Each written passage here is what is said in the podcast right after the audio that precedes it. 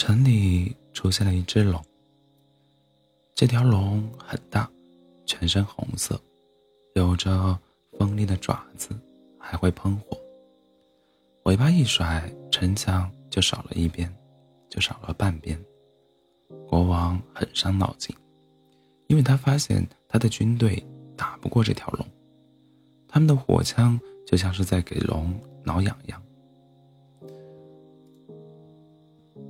据军队里某不肯透露姓名之人所言。他似乎还听到了咕噜咕噜的声音，跟他家猫主子在玩、在爱抚下所发出的声音是一样一样的。国王没办法，只好派了他的御前侍卫去交涉。御前侍卫穿着厚厚的盔甲，一步一步地挪到包围圈里面的时候，无精打采趴着的红龙掀开眼皮看了他一眼，还没等他开口，就一爪子。把他拍飞了，国王没办法，只好又派了他的大臣去交涉。大臣仔细梳理了自己的狐狸，呸！大臣仔细梳理了自己的胡子，捋好了自己的头发，穿上豪华的朝服，郑重的前去交涉。人群如流水般为他腾出空间，但是他还没来得及跟龙说说上话，一个喷嚏迎面而来。大臣的衣服和头发就全都没了。龙哼了哼鼻子，觉得舒服多了，就又趴下了。国王没办法，只好自己亲自去亲自去交涉。他走到红龙的面前，大声的喊道：“龙啊，你从哪里来的？”龙不理他，继续睡觉。于是国王继续喊道：“龙，你为什么要在这里？”龙用爪子捂住了自己的耳朵，国王很生气，于是他不顾众人的劝阻，走得更近了一些，并且更大声的喊道：“你是要金币吗？还是要美女呢？”龙觉得很烦躁，就生气的吼了一声，口水喷了国王一脸，国王顿时变成了一只落汤鸡。变成了落汤鸡的国王觉得这只龙实在是太过分了。但是他一抬头，却发现龙正直勾勾的盯着他。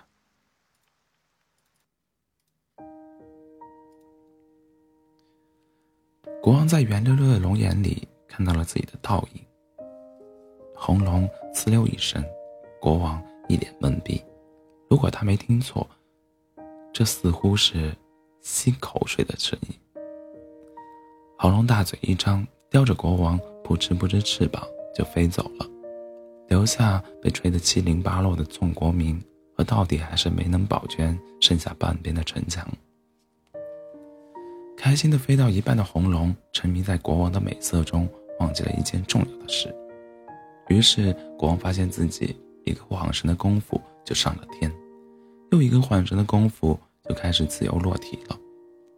红龙不见了踪影，只有一个少女咬着他的袖子，双眼亮晶晶的。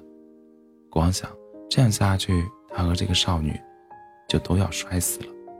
但幸好下面是一个大大的湖泊，两个人掉到了水里，捡回了两条命。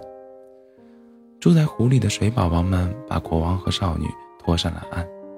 国王背着少女，问了数经自家国王的王国的方向，决定走回去。他穿过深深的树林，沿着长长的河流。爬过一座又一座的大大的山，每天少女都会吧唧他一口，然后双眼亮晶晶的看着他，然后国王就会给他讲故事。讲到第一千个故事的时候，国王回到了自己的王国，回到了王国的国王从自己弟弟的手上要回了王座，然后大家发现国王不再是以前的国王了，他命令骑士们脱掉笨重的盔甲。换上轻便的防护衣，他的军队打败了邻国的军队。他命令大臣们废除反鲁的规矩，改而追求效率。他的国家越越发强盛。少女依然每天都在他身边，双眼亮晶晶地看着他。国王也会每天都让他吧唧一下。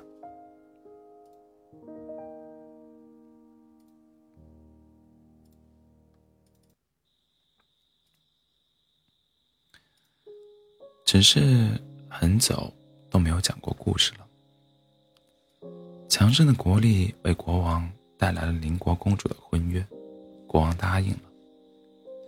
邻国公主嫁过来的那一天，城里出现了一条龙，这条龙很大，全身红色，有着锋利的爪子，还会喷火，尾巴一甩，城墙就少了半边。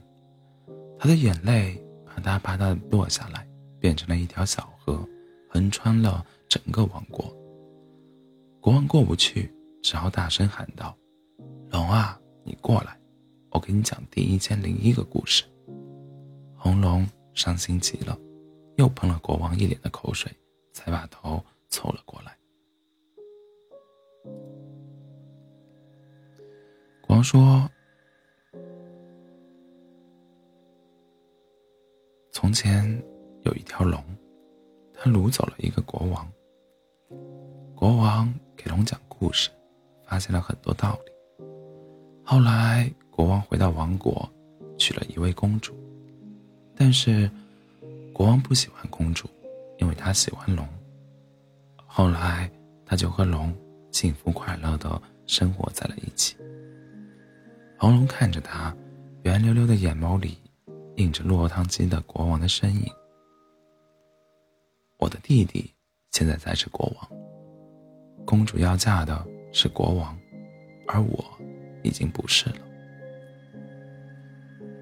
你要听我给你讲第一千零二个故事吗？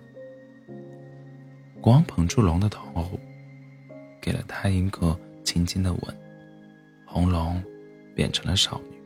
少女说：“你还欠我一千个吻。”